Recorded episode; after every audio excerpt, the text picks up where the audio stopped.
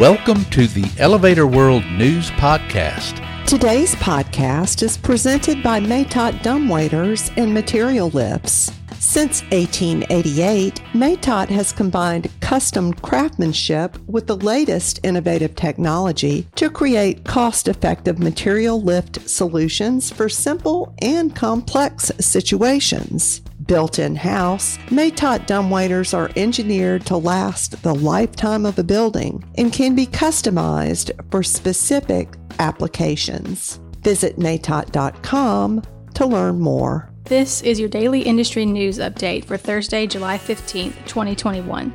In today's news, Elevator World and its associates invite you to answer questions for our fifth COVID 19 survey. A church slash hotel in New York City will be demolished to make way for a new 26 story tower location. A boy is fatally trapped in an elevator at a vacation home in North Carolina, and ground has been broken in Wuhan, China for a large waterfront mixed use development.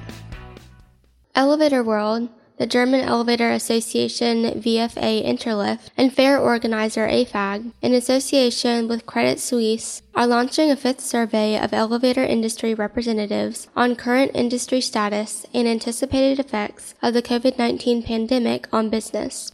Results of the fourth survey were released in early June and revealed that outlook improved to net positive and employment prospects remained healthy, while assessment of the competitive situation remained unchanged. For the fourth iteration, Credit Suisse Managing Director and Head of European Capital Goods Equity Research, Andre Kukhnin, assisted with preparation of a chart analysis, including breakdowns by country of the results, including responses on the risk of rising raw materials costs to businesses in 2021. To participate in the latest survey or see results of the previous ones, follow the links in the news item at elevatorworld.com/news. The existing Calvary Baptist Church and Salisbury Hotel at 125 West 57th Street in New York City will be demolished to make way for a new 26 story building, including the church's new space, the Council on Tall Buildings and Urban Habitat, and the New York Post report. The project is moving forward after a year long delay due to a construction lender pulling out of the project. Alchemy ABR Investment Partners and Cain International have completed the acquisition of the Calvary Baptist Church property and will develop the tower totaling approximately 260,000 square feet on the site. Designed by FX Collaborative, the new building will average 10,000 square feet per floor plate. With floor to ceiling heights over 14 feet, Calvary Baptist Church will separately own and occupy the 180 foot high base portion of the building, which will double the amount of space for its congregation. Demolition work on the existing building will begin in the fall, with vertical construction to start in early 2022. The building is expected to open in late 2024.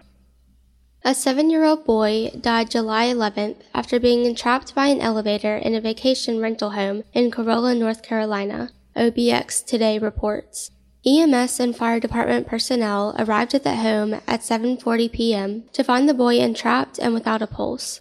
The child was freed and the rescuers began resuscitation efforts but were unable to revive him. The boy was from Canton, Ohio, but no other information about the accident was available. A spokeswoman for the North Carolina Department of Labor said her office is responsible for elevator inspections in commercial and public buildings, but does not have the authority to inspect private residential units. In light of the reopening after the COVID 19 outbreak, ground has been broken in Shimao Riverfront Block D2B, a large scale waterfront mixed use development in Wuhan, China, EID Architecture reports. Designed by Atelier Ping Jing slash EID Arch, the urban hub and lifestyle destination is one of the major urban developments in the city and aims to be a catalyst for rebooting the economy and urban developments. Consisting of a high rise office building, hotel, residential, and retail uses, the master plan is centered around creation of multidimensional public open spaces and enhancing urban experiences. The 500,000 square meters includes an office hotel building 300 meters in height, with its upper portion serving as a Conrad Hotel. The landmark tower's tapering sculptural massing expresses its pragmatic divisions while maintaining a cohesive exterior language. Other consultants on the project include Challenge Design as the residential apartment design collaborator, Wuhan Tian Hua Architectural Design as the collaborating local design institute, Central South Architectural Design Institute as structural consultant, and Squire Mech Shanghai as M&E consultant. For more industry related information, visit elevatorworld.com and be sure to subscribe to our podcast in iTunes or the Google Play Store.